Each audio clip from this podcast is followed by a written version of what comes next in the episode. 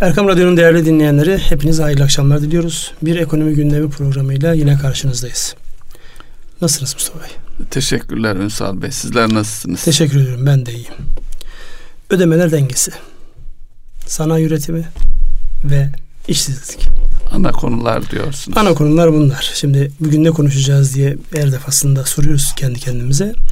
Bunlarla başlayacağız. Onun haricinde özellikle piyasaların şu anki yaklaşım tarzı, yani piyasadaki Merkez Bankası Başkanı'nın yapmış olduğu açıklama var. O ne anlama geliyor onunla alakalı. Biraz e, konuşacağız. Sonra da ona denk gelen hangi konuya denk geliyorsa orada bildiklerimizi, gördüklerimizi yapmaya çalışacağız. Reel sektörün neye ihtiyacı var? Reel sektörün neye ihtiyacı var? Ekonominin neye ihtiyacı var? Bankalar ne yapıyor? E, ne yapmalı? Reel sektör ve bankacılık anlamında. Bildiğimiz kadarıyla onlardan bahsedelim. Şimdi ödemeler dengesi dediğimiz hadise şu bir ülkede üretilen mal ve hizmetlerin başka ülkelerle olan karşılıklı alım satımındaki oluşan denge. Şimdi burada ne var? Ee, ithalat, ihracat var, işte turizm var, sanayi var, hizmetler var, kalemler çok. Bir de finans tarafı var tabii bu işin içerisinden. Yatırım tarafı, doğrudan yatırım, dolaylı yatırım. Bunların hepsini birlikte değerlendirdiğimizde ödemeler dengesi bir ülke ekonomisindeki ana göstergelerden bir tanesi. Hele bizim gibi uzun yıllardır büyümesini cari açık vermekle paralel götürmüş olan bir ülke açısından ödemeler dengesinin önemi daha bir ön plana çıkıyor. Bu çerçeveden baktığımızda en son yayınlanan e, verilerde Merkez Bankası'nın yapmış olduğu açıklamada e, ki rakamların üzerinden şöyle bir geçelim birlikte. E, 2017 yılı sonu itibariyle 47.3 milyar dolar açık veren cari denge, ödemeler dengesi 2018 yılının aynı dönemine geldiğimizde yani sonuna geldiğimizde 27.6 milyar e, dolar açık vermiş vaziyetteyiz. Buradan baktığımızda 47'den 27'ye bir geliş var. Yani net ciddi bir e, azalma var. Şimdi bu azalmayı aylar itibariyle baktığımızda ne zamandan başlamış? Mesela Ocak'ta 7 milyar dolarken kur patlamasının olduğu Ağustos'ta 1.8 milyar dolara gerilemiş bu rakam. En son Aralık ayına geldiğimizde de 1.4 milyar dolara gelmiş.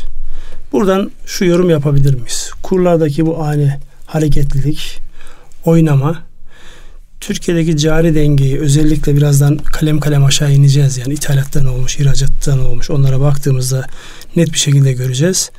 Bir kere ithalat tarafında bir e, azalmaya sebep olduğu gün gibi ortada. Yani ithalatta beklenen o artış ya da o giriz, girizgahtaki artış. Çünkü ihracatımız artıyor. Bu konuda ne söylemek istersiniz? Ee, ne oldu? Ne tarafa doğru e, evrilme oldu bu süreçte? Ünsal Bey ay ay zikrettiniz. E, biliyorsunuz son dört ayda yani 2018'in son, son dört ayda e, cari fazla verdik. Onu da vurgulamamız gerekir evet. herhalde.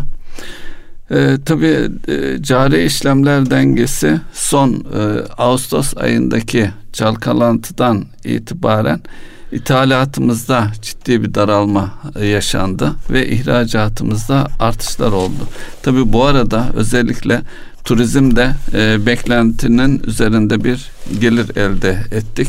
Bunların hepsinin e, cari ödemeler dengesine e, olumlu katkıları oldu. Ama baktığımız zaman e, bütünlük açısından bakınca gönül arzu ederdi ki bu e, iyileşmenin e, geçen yıla göre iyileşmenin ihracattan kaynaklanıyor olmasını ağırlıklı olarak arzu ederdik. Tabi onun da katkısı var ama ithalat tarafındaki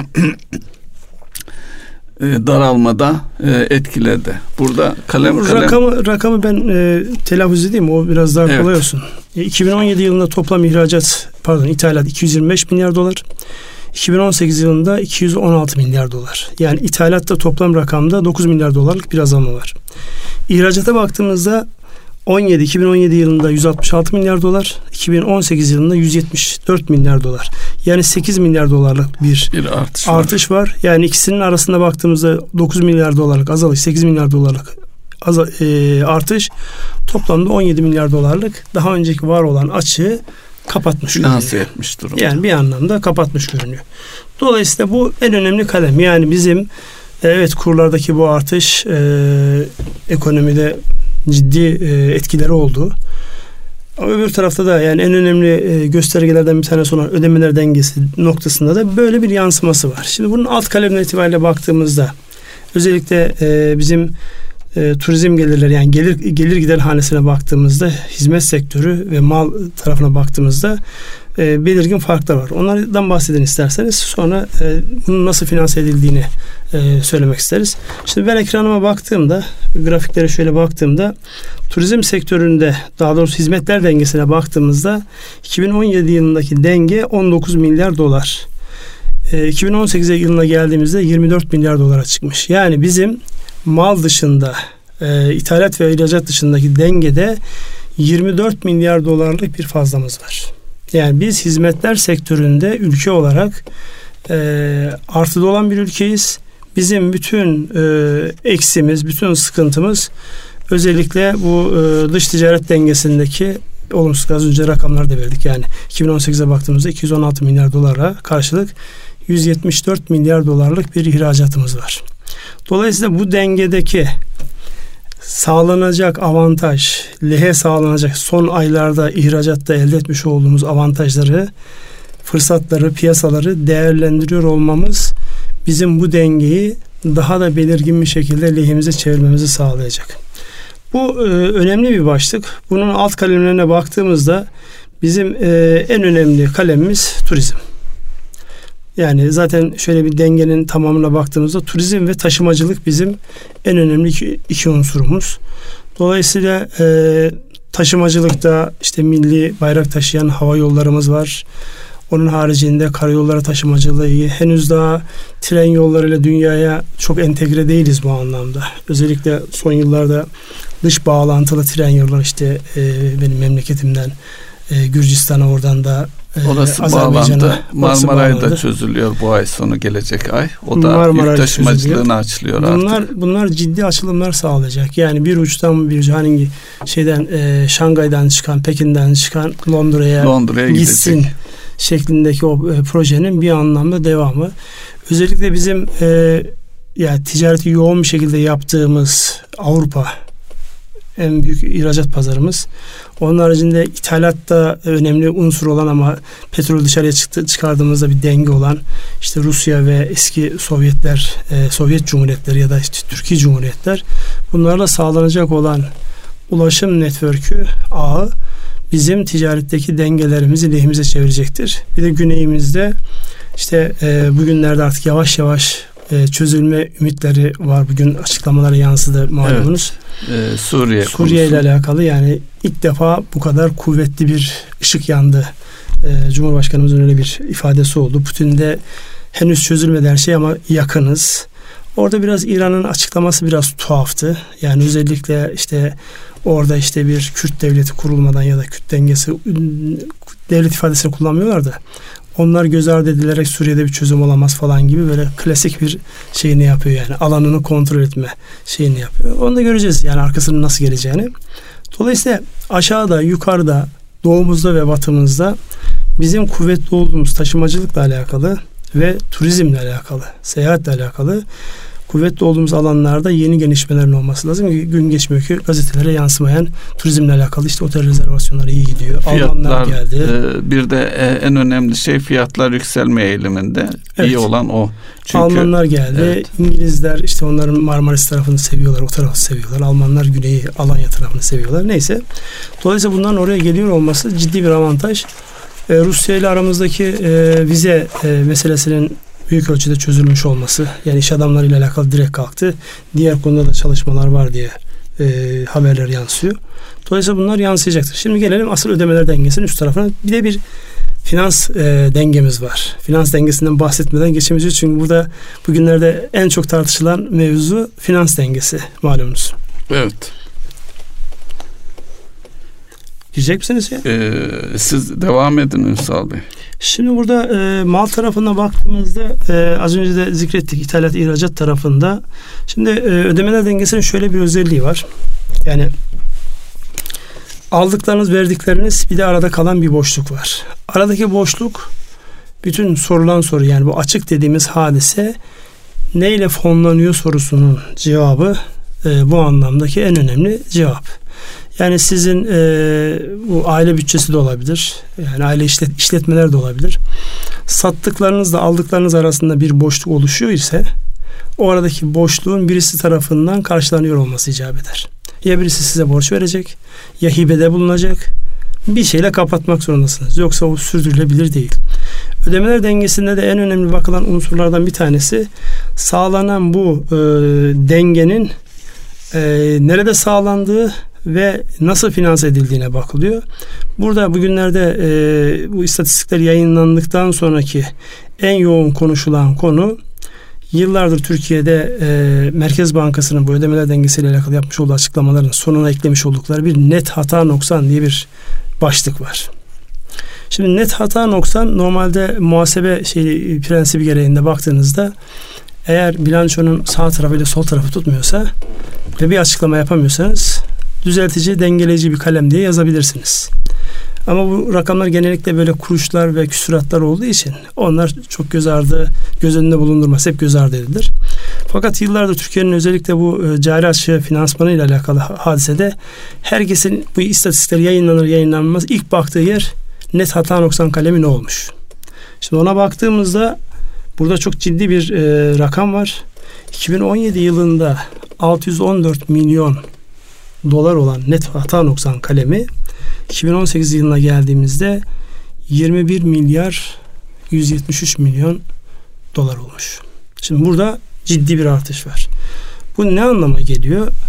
Diğer finansman kalemlerine doğrudan yatırımlar, işte portföy yatırımları, işte Merkez Bankası üzerinden gelen e, alımlar, varlık edinimleri bunların hepsini değerlendirdiğimizde bunların dışında kalan bu kalemlere girmeyen Ama böyle bir para girmiş memlekete. Bunların dışında kalan gelen para. Şimdi öyle bir coğrafyadasınız ki yani hep bizi e, ülke olarak eleştirirler bu kalem niye bu kadar yüksek ama öyle bir coğrafyadasınız ki bu coğrafyada başka türlü olması herhalde mümkün değil. Yani insanlar Irak'tan, İran'dan, Suriye'den hatta Yemen'den, Yemen'den, Katar'dan, Kuveyt'ten, şuradan buradan gelirken yani bunların normal ihracat kalemi olarak işte varlık alımıyla alakalı olmaksızın bir şekilde ama e, yanında nakit olarak getirilerek ama işte ödeme aracılık eden döviz bürolar olsun ve diğer kanallar olsun buradan gelen paralar var. Yani Türkiye evet resmi kanallardan bu anlamda finansmanda bazen yani zorlandığımız zamanlar oluyor işte bu kur atağının olduğu dönemde herkes sırtını döndü birden. Çok şükür şu an artık o şeyler e, yeniden sağlanıyor. Banka sendikasyonları yeniden sağlanıyor. Vadeler uzuyor.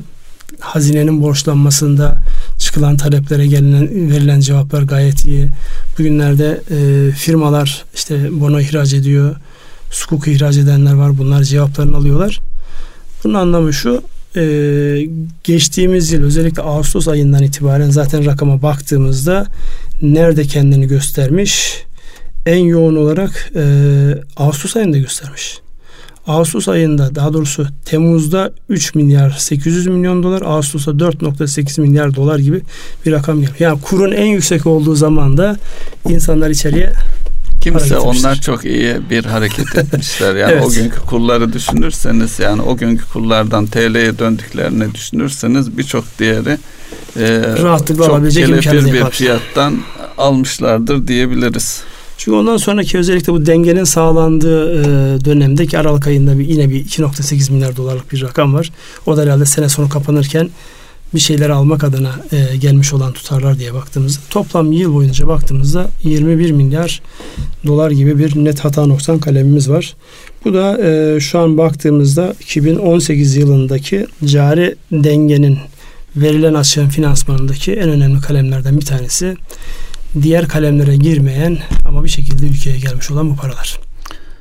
Evet tabi bu paralar iyi ki de gelmiş ancak şöyle de bir şey var özellikle ekonomistlerin tahminlerinde öngörülemediği için e, onların tahminlerini yanıltan bir unsur öyle de bir e, kişilerde özellikle ekonomistlerde e, bir e, yani can sıkan taraf da orası can zaten. Sıkan Karamsarlığa iten evet. de orası. Yani tamam doğru. Yani net hata noksan kalemi gönül ister ki biz cari açık vermeyelim önce. Evet. Verdiysek de nasıl fonlayacağımız konusunda bütün böyle kurallar her şey işlesin.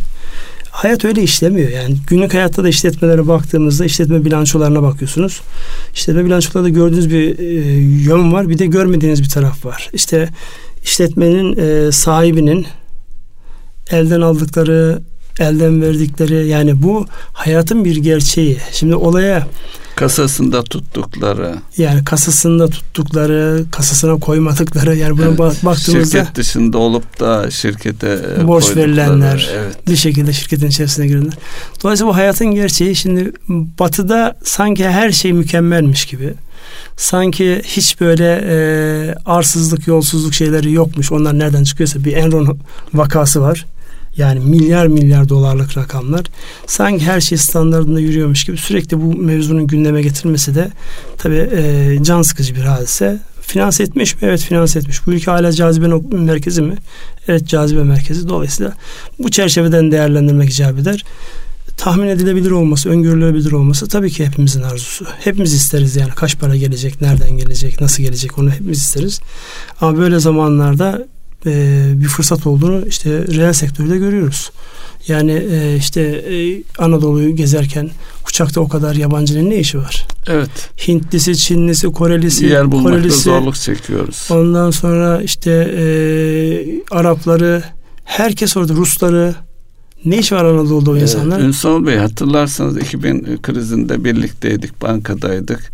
O zaman e, hiç unutmuyorum Adana'dan İstanbul'a gelirken e, Antalya'ya indi uçak. Zaten 3-5 kişi vardı. 3-5 kişi de Antalya'da bindi hatırlarsınız İstanbul'a. Çok iyi hatırlıyorum. Gözümün Şimdi e, o dönemdeki 2000 krizinde yaşadığımız şeylerle şimdiye baktığımız zaman gerçekten çok e, iyi bir yerdeyiz. Onu da e, teslim etmek lazım. Ya Onun farkında olmak lazım. İyi ki hatırlattınız onu. Yani e, yine beraber gitmiştik Gaziantep'e gittiğimizde Gaziantep organize sanayilerin öncesinde ve halasında yer bulunmayan yani yeni bir organize olduğunda daha adı bile açıklanmadan her tarafın dolduğu bir Dolduğu yerken bir yer. Hatırlar mısınız bir firma ziyaretine gitmişti. Dışarı çıktığımızda bu Amerikan kovboy filmlerinde olur böyle. Hiç kimse yok sokaklarda.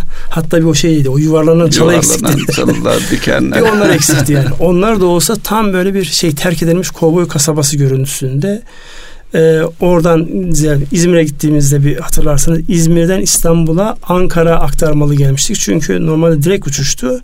Fakat yeterince yolcu olmadığı için uçak Ankara'ya indi. Ankara'dan dolmuş usulü. Evet dolmuş. dolmuş usulü. E şimdi şu an Anadolu'da herhangi bir yere evet. gitmek istiyorsanız günler öncesinde uçakta yer bulamıyorsunuz. ciddi bir bölümü de yabancılardan evet. oluşuyor. Yani iş yapmaya gelen insanlar veya e, belli bir tesis kurulmuş montaja gelen insanlar teknisyeninden e, pazarlamacısına kadar. Yani şu an e, enteresan bu cazibeyi insanların görmüyor olması beklenemez. Bu bir şekilde yansıyacaktır. Buradaki temel espri şu. Hep bu programın başından itibaren söylüyoruz. Yani bir an önce dönelim, kendi piyasalarımıza dönelim, kendi ekonomimize dönelim. Elimizde imkanlar varsa onları hayata geçirelim. Yoksa arkasından tüh tüh diyeceğimiz çok şey olacak. Yani eğer şu an bizim Anadolu'daki o Anadolu kaplanları dediğimiz firmalar ama yönetsel ama finansal konulardan dolayı yabancılara doğru gidiyorsa ya da rakipleri gelip onların satın alıp ama faaliyetlerini durduruyorsa. Çünkü rakibi e, yok etmenin en vahşi çeşitli yöntemleri var. Onlardan bir tanesi de size bugün ve gelecekte tehdit olabilecek olan firmaları satın alıp bitirme. Türkiye'de hatırlarsanız bir zamanlar şu an isimleri hala piyasada olduğu için isim zikretmekten imtina ediyorum. E, bu telekomünikasyona e, şey üreten yani çeşitli cihazlar üreten firmalarımız vardı. Yabancılar satın aldı ve bitirdiler şeyi firmalar. Evet. Dolayısıyla üretmek yerine üretmek yerine onu getirip satmak. Buradaki şey oluyor. Acentası haline dönüştürülüyor. Dolayısıyla şu an bir taraftan e, evet yani bir şey yaşadık. Bir e, şoku yaşadık hata yaşadık. Onun yansımaları oldu. Ama artık dönüş vakti. Bu dönüşü eğer değerlendirmesek daha sonra hani e, önce bilmem kimleri aldılar sesimizi çıkarmadık sıra bize geldiğinde evet, işten e, geçmiş. işten geçti. Yani şu an kaybolan firmaların yerine kendi şeylerimizi canımız yanmaya başladığında sesimizi evet. çıkaracağımız kimseye kalmıyor. Onun için Yani el birliğiyle birbirimize bu evet, anlamda destek vermemiz Bu konuyla ilgili şey. belki sanayi üretimini anlatırken, yüksek teknolojili ürünleri konuşurken üzerinde e, epey etraflıca durmamızda yarar var diye düşünüyorum. Evet zaten ödemeler dengesi için baya bir vakit ayırmışız yani 20 dakika ödemeler dengesiyle alakalı gitti. Şimdi sanayiye geçelim madem topu havalandırdınız buyurunuz.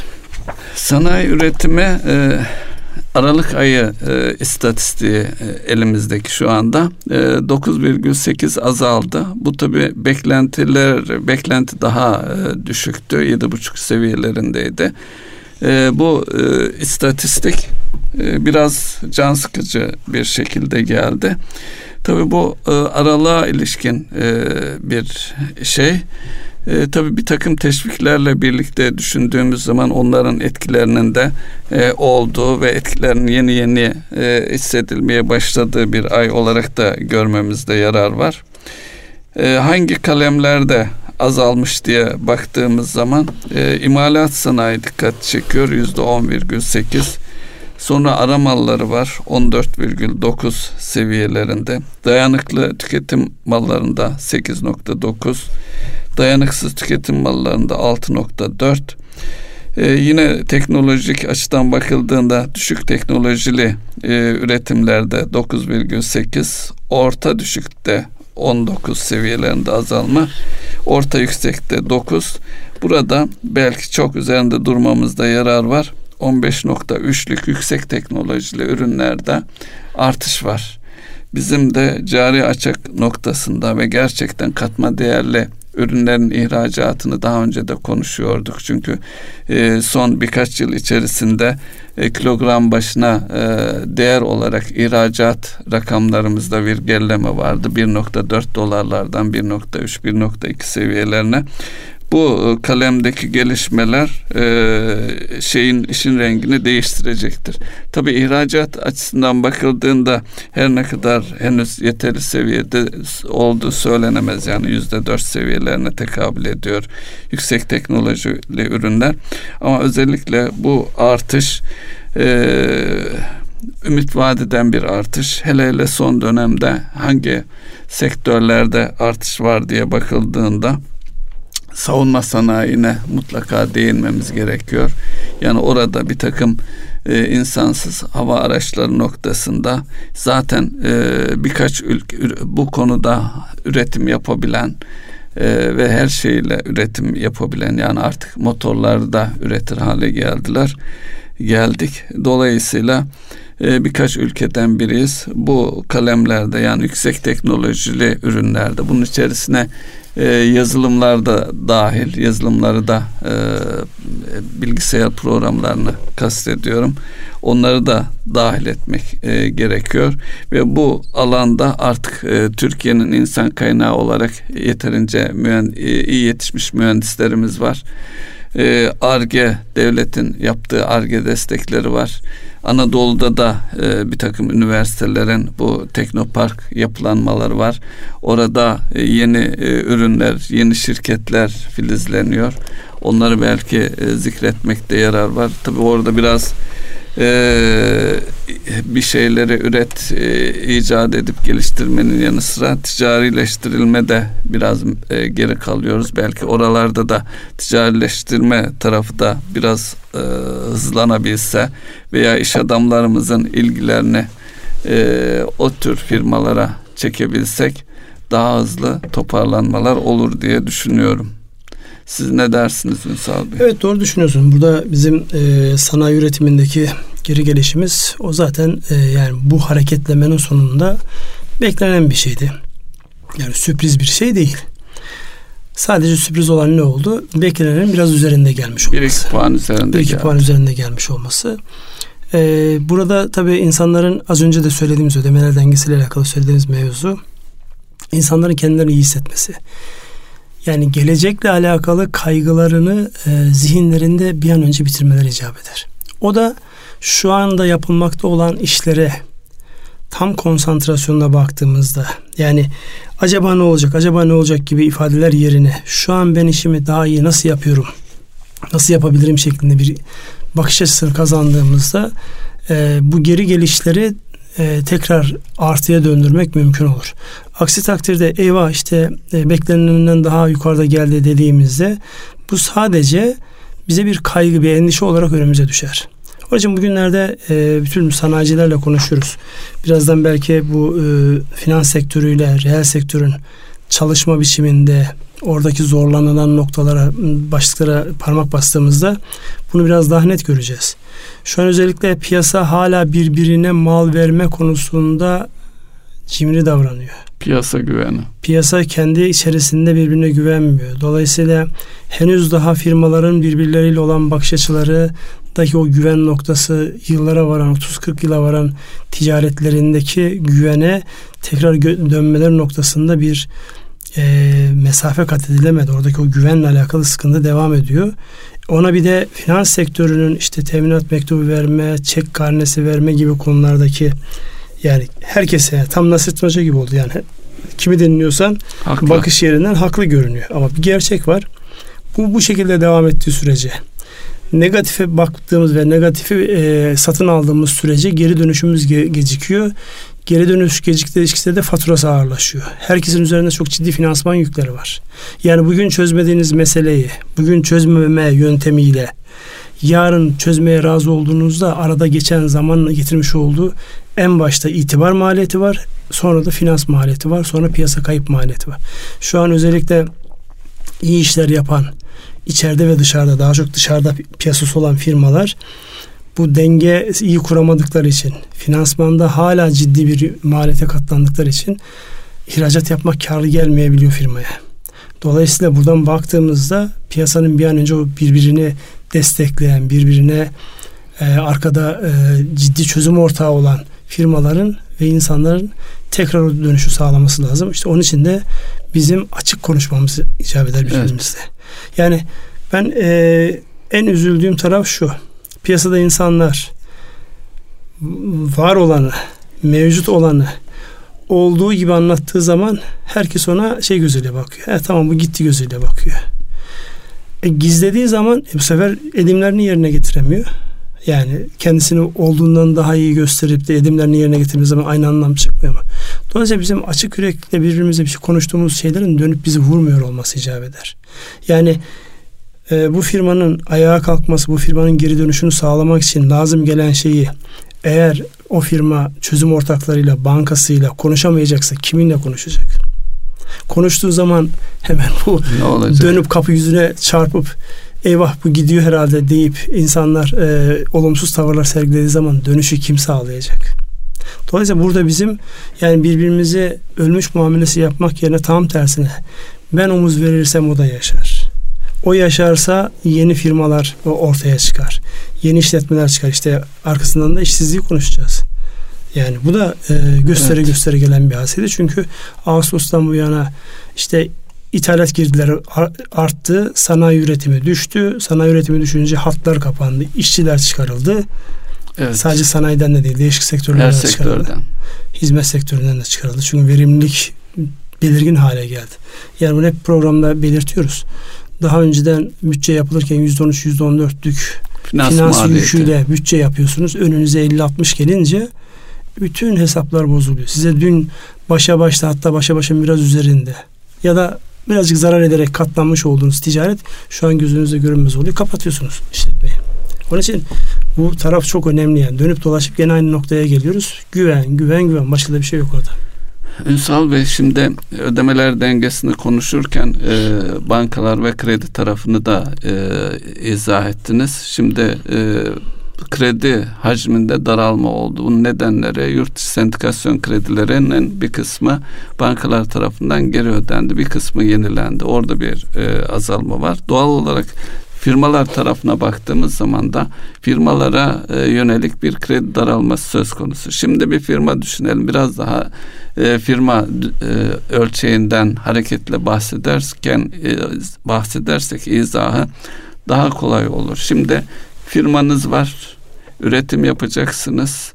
E, bankadan e, istediğiniz e, ihtiyacınızı karşılayamıyorsunuz. Şöyle ki zaten bu kur seviyesi sizin otomatik olarak e, işletme sermayesi ihtiyacını artırdı. İşletme sermayeniz tamam bile olsa bu artıştan ötürü yeni işletme sermayesi ihtiyacı doğdu. E şimdi bunu bankanızdan talep ettiğiniz zaman bunu karşılayamıyorsunuz. Öte taraftan da tedarikçinizden daha önce açık hesapla e, ve makul vadelerle ham madde alabilirken bu vadeler kısaldı. 6 ay vadeli aldığınız bir ham maddeyi çünkü onun üretimi, satışı, onun parasının dönmesi öyle hemen bir günde olmuyor. Belli bir süre var. Doğal, doğal olarak o süre kısaldı. Daha açık hesap çalıştığınız firmalar sizden e, çek talep etmeye başladı. E şimdi bunları üst üste koyduğunuz zaman ve güven bunalımı da doğduğu zaman sizin zikrettiğiniz gibi bunu yeniden bir inşa etme ihtiyacı var. Burada toplamda daha önce de söyledik gerçekten bankalara baktığımız zaman özellikle kamu bankalarının önderliğinde ki onun altını mutlaka çizmemiz lazım. Devlet gerçekten e, finans sektörünün arkasında olduğunu çok güçlü bir şekilde gösterdi ve ondan liderliğiyle diğer bankalar da makul davranıyor. Ama biz de eski bankacılık bilgilerimizden hareketle e, şimdi e, bankalarımızın toplamda bilemiyorum ama herhalde 10 bin üzerinde şubeleri var. Çok hani vur deyince öldür şeyi olur ya. Şimdi firmanın e, bir banka düşünelim. Firmaya 10 milyon, 5 milyon, 3 milyon kredi vermiş. Nakit kredisi var. Şimdi ödemekte sıkıntısı var. tekrar fon talep ediyor. Bu arada firmaya da sana çek karnesi vermiyorum dediğiniz zaman e, adam çekle bir yerden bir şey alabilecekti. Yani tedarikçisinden tamam e, daha önce açık hesap çalışırken sen e, çeki gönder malı yükleyeyim dediği zaman eğer bir çeki imzalayıp gönderemiyorsanız e o zaman daha da köşeye sıkışıyorsunuz demektir. Onun için e, ba, belki bu bankaların kendi şubeleriyle iletişim arasında çözülecek bir konu diye düşünüyorum. Ama buna e, bir çözüm bulunması lazım. E, yani piyasanın birbirine açtığı kredi araçlarından bir tanesi de çek bir nevi para yaratılmış oluyor. Belki Merkez Bankası konusuna girince onu da izah edersiniz. iyi olur Ünsal Bey. Şimdi bu mekanizmaları açık tutabilmek lazım. Bir de ihtiyaç olarak şu an kredi büyümesinde sıkıntılarımız olabilir. E, zaten oranlarda şu anda o oranlardan yani şu anki oranlardan e, bir yatırım yapmak veya o onu işletme sermayesi olarak alıp e, para kazanmak zor. Doğal olarak burada bankalar belki gayrinkli imkanlarını e, ortaya koyabilseler, bunun içerisinde teminat mektubu var. Daha önceki yıllarda özellikle banka avalli e, poliçeler, senetler gündemdeydi. Onlar çok fazla anlamını yitirdi ama tekrar bugünün koşullarında hele hele, hele teknolojideki gelişmeleri de bilgisayar teknolojisindeki gelişmeleri de dikkate e, alarak ne bileyim tam da sanal gayrinkli e, üviyeti olan bir takım ürünler çıkartılabilir bankalar tarafından. Belki burada yine devlet bankaları öncülük edebilir. Teşvik edici yani piyasada e, güven oluşturacak, dolanacak çek gibi ödeme garantisi olan e, bir ürün çok e, yararlı olur diye düşünüyorum. Şimdi onun için ya şu dönem çok uygun bir dönem değil. Niye değil? Şimdi Türkiye'de e, bir gerçek var. Dünyanın hiçbir yerinde kullanılmadığı şekilde kullanıyor bizdeki çek. Yani tedavülü çok kolay. Arkasında cezai yaptırımları var. Ve e, yarın öbür gün ödenmediği zaman onunla alakalı takip süreci çok hızlı işliyor. Dolayısıyla şu an işletmelerin en fazla korktuğu e, unsurlardan bir tanesi. Çekin herhangi bir şekilde yazılması, daha sonra işte bir düzeltmenin yapılması en büyük korkulardan bir tanesi. Şimdi bunu bu saatte bir ürünle değiştirmek, bankacılık sisteminin özellikle kredi kullandırım iştahının zayıf olduğu bir dönemde böyle bir şeyi beklemek çok e, gerçekçi olmaz açıkçası yani şahsi kanaatimi söylüyorum. Bu daha önceden e, kayıt dışından kayıtlı ekonomiye geçişte çek mevzu çokça e, gündeme geldi. Fakat sistem onun yerine herhangi bir şey koymadı.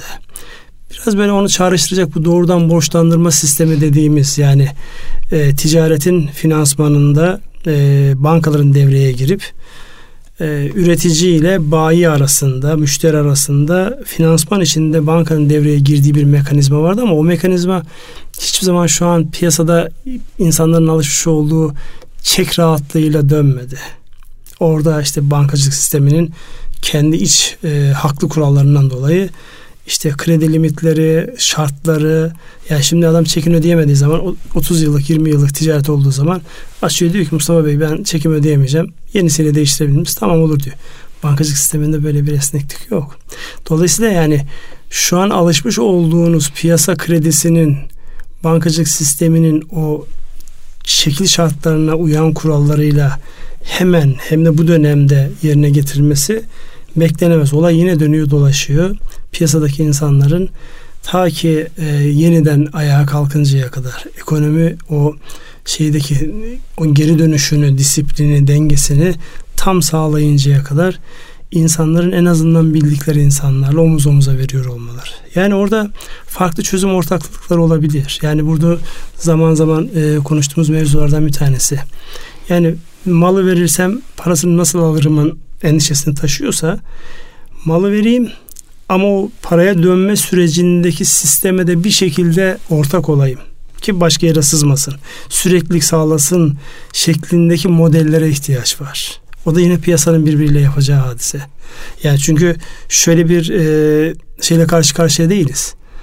Herkes e, finansal anlamda şu an darlık içerisinde değil. Bir kısım insanlar da fırsat bekliyorlar.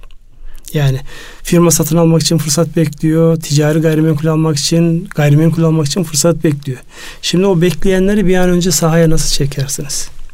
Özellikle o bekleyenlerin içerisinde uzun yıllar böyle bayilik ağı olan insanlar varsa ya da tedarikçi olarak bulundukları yerlerde varsa eğer tahsilattan endişeleniyorlarsa kanalı öldürmeden satış noktasına bir şekilde kendilerini monte ederek bu iş nasıl olur konusunda kafa yormak ve çözüm üretmek daha anlamlı olmaz mı sizce? Ee, olabilir yani bu güveni oluşturacak mekanizmaları tekrar harekete geçirmek yani bir nevi e, maya etkisi yaratacak bir takım ürünler e, bir takım adımlar diye düşünmüştüm. Evet. Yani o adımların dediğim gibi yani hani her şey devletten beklenmez. Beklememek lazım. Yani devletin de kendi o gücünü koyacağı, e, rolünü koyacakken hep bunu belirtiyoruz. Ya şu son dönemde eski alışık olduğumuz bankaların bu tip dönemlerde firmaların üzerine gitme biçimiyle şu an eğer bir fark varsa orada devletin bir e, net duruşuyla alakalı bir evet. e, pozitif hava var. Bu havayı bizim işe döndürmemiz lazım. Yani acaba ne olacak da daha fazla vakit kaybetmiyor olmamız icap eder. Acaba ne olacak diye düşündüğümüz her saniye, her dakika geri dönüşü daha da zorlaştırıyor. O dengelemeyi ve artıya geçmeyi, yeniden güç kazanmayı daha da e, geciktiriyor. En azından yani biz kendi bulunduğumuz yerden onun öyle olduğunu düşünüyoruz. Evet. Evet gelelim işsizlikle alakalı mevzuya. Evet işsizlik e, Kasım ayı istatistikleri elimizde. E, işsizlik yüzde 12.3 seviyesinde gerçekleşti.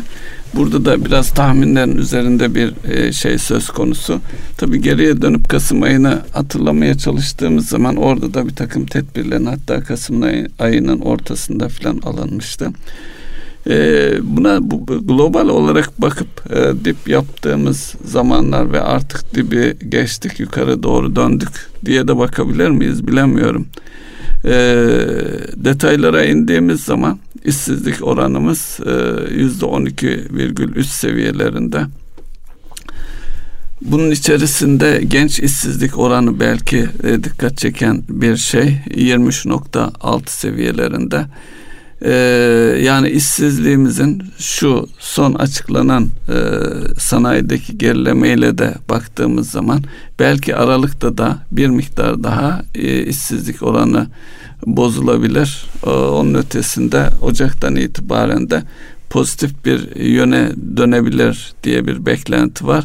Çünkü Ocak ayındaki e, iş ilanlarında son e, yani Ocak'tan önceki son 4-5 aylık sürece baktığımız zaman e, artış var. Yine aynı şekilde e, kredi hacminde de bir takım kıpırdamalar var. Finansman oranlarında da gerilemeler var.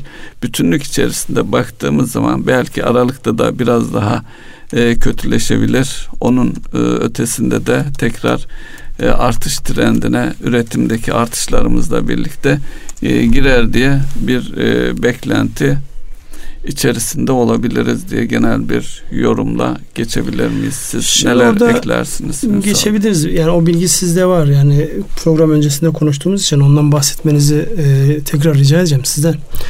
E, evet yani Aralık ayında da bu devam etmiştir. Çünkü Aralık ayında da henüz daha zihinlerde acaba burası mı buradan döndü mü diye şey vardı. Ama Ocak ayından itibaren yeni bir dönem başladı. Ocak ayından itibaren bir şey daha başladı. Firmalar artık 2019 yılının ne kadar hızlı geçtiğini görerek oradaki eksikleri gördü. Yani e, Ağustos'tan bu yana bekle bekle bekle bekle artık yeni pozisyonlar almak gerekiyor. Çünkü bu arada yani nitelikli elemanlarını kaybeden firmalar oldu. Yeni işler yakalayan firmalar oldu. Özellikle bu e, yani internet ortamında insanların iş başvurularını kabul eden, onlara servis eden bir firmadan bahsetmiştiniz. Evet. O firmanın açıklamaları vardı ki biz de yani bir ayağımız insan kaynakları işi olduğu için evet. orada biz de çok net bir şekilde görüyoruz. Belli iş kollarında çok ciddi talepler var.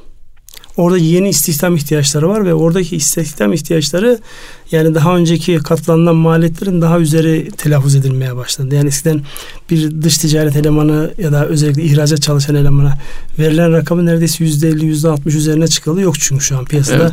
ihracatı bilen, ihracat konusunda firmanın var olan daha doğrusu alışık olmadığına bir alışkanlık kazandıran var olanı da genişletecek elemanlar e, ellerde yoktu.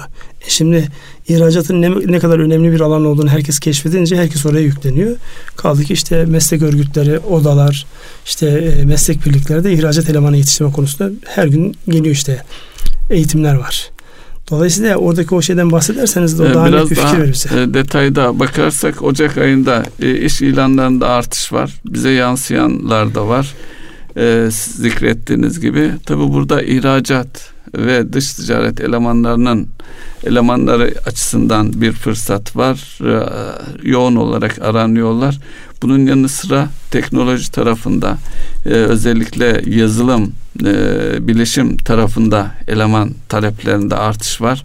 Yine yüksek teknolojili e, yüksek teknolojili ürünlerdeki gelişmeden kas bahsetmiştik. ARGE bölümlerinde çalışacak e, eleman ihtiyaçları, mühendis ihtiyaçları ön planda. Yine e, ihracattaki hareketlenmeye bağlı olarak e, pardon e, turizmdeki hareketlenmeye bağlı olarak e, turizm sektöründeki hizmet e, sektörü olarak e, dikkate alırsak e, o kesimde e, artışlar var. Bu artışların önümüzdeki yani bu ay ve önümüzdeki aylarda da devam edeceğini e, bekleyebiliriz. Tabi istihdam e, bu mevcut seviye olarak baktığımızda gençlerimizin sayısı oranımız yüksek. E, sürekli katılımlar var. E, sekt, e, istihdam ma tabi istihdamda bir gerilemede yaşadık işsizliğin artmasıyla beraber bunun e, döneceğini görebiliriz. Yine kadın erkek ayrımlarına falan da girersek e, oralarda da yani e, eğitimli insanımızın sayısında da artış var. Hele hele son dönemde e, zorunlu eğitimin liseyi de kapsıyor olmasıyla birlikte e, nitelikli eleman sayılarımız da e, artıyor. Tabi istihdam e, kamunun e, payı var. Kayıt dışı çalışmalar, e, çalışanlar da var. Ama bu her zaman olabilecek e, şeyler. Dileriz ki e, toparlanma hızlı bir şekilde olur. Çünkü e,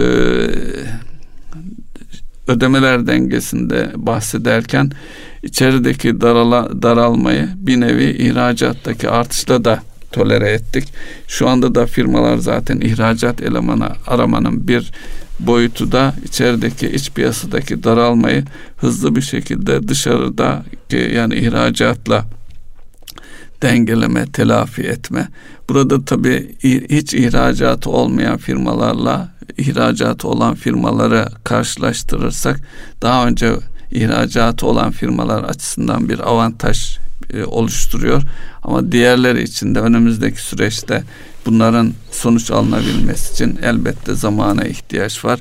Özellikle 2019'un ikinci çeyreği hatta üçüncü çeyreğinden itibaren e, ciddi bir ihracat tarafında da e, ciddi artışların olmasını bekleyebiliriz. Burada Bu da tabii istihdama, üretime her şeye yansıyacak. Yeri gelmişken bir konuya dikkat çekmekte fayda görüyorum. O da şu.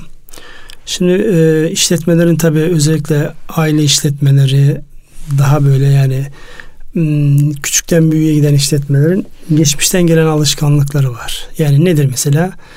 Organizasyon şemasına baktığınızda işte en önemli sermaye olan işte entelektüel sermaye dedikleri insan sermayesi dedikleri mevzu bir departman bile yok.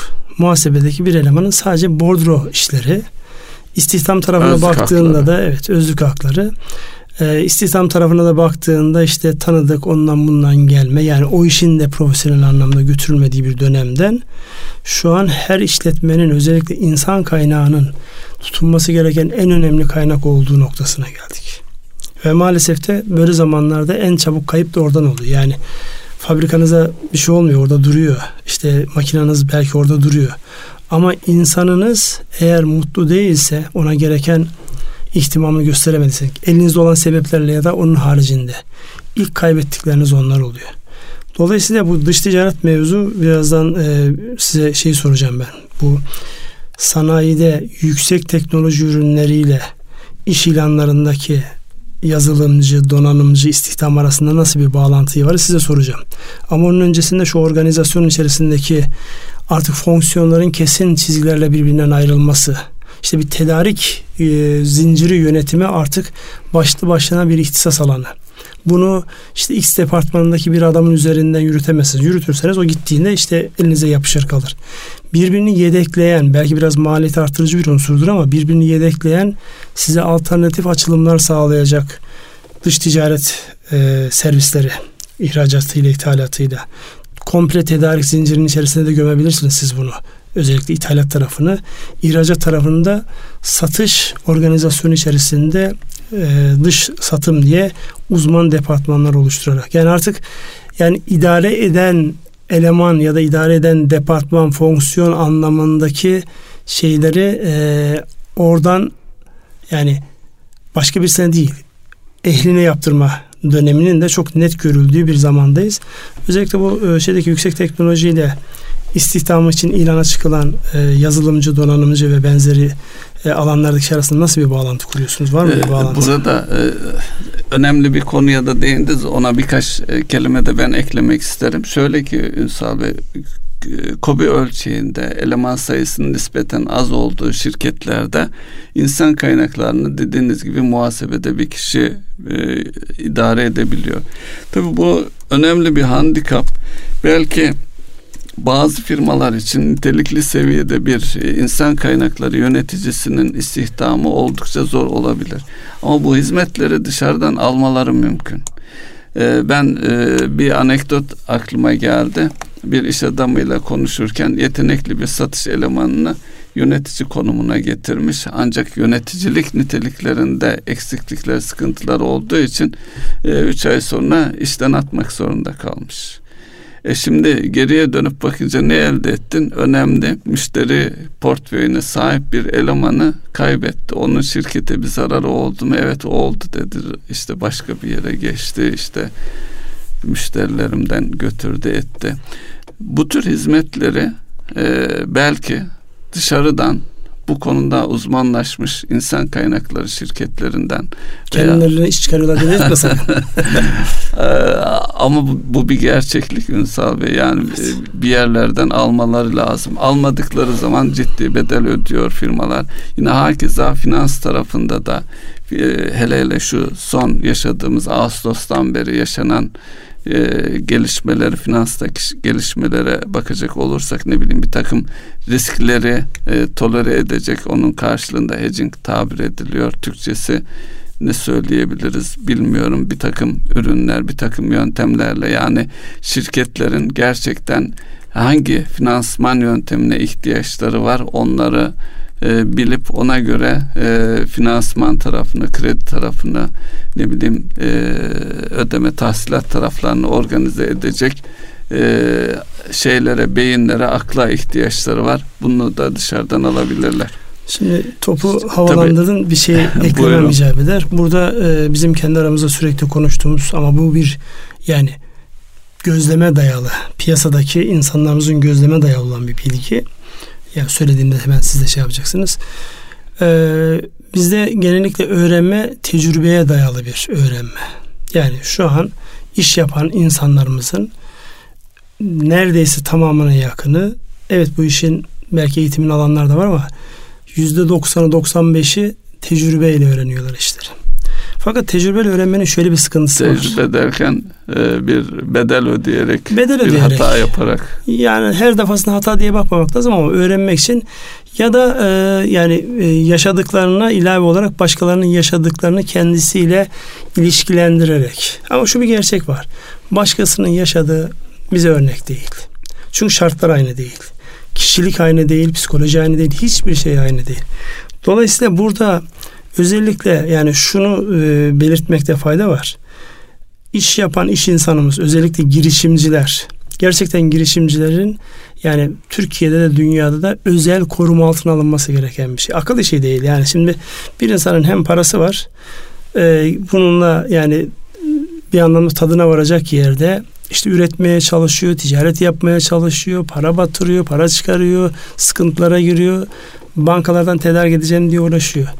Ama bir şey atlıyor bu insanlar. Kendilerine kişisel anlamda kendilerini yenilemek anlamında bu hengamenin içerisinde genellikle atlıyorlar. Ve hep geçmişteki başarılarda ben geçmişte bunu başarmıştım gelecekte de bunu yaparım.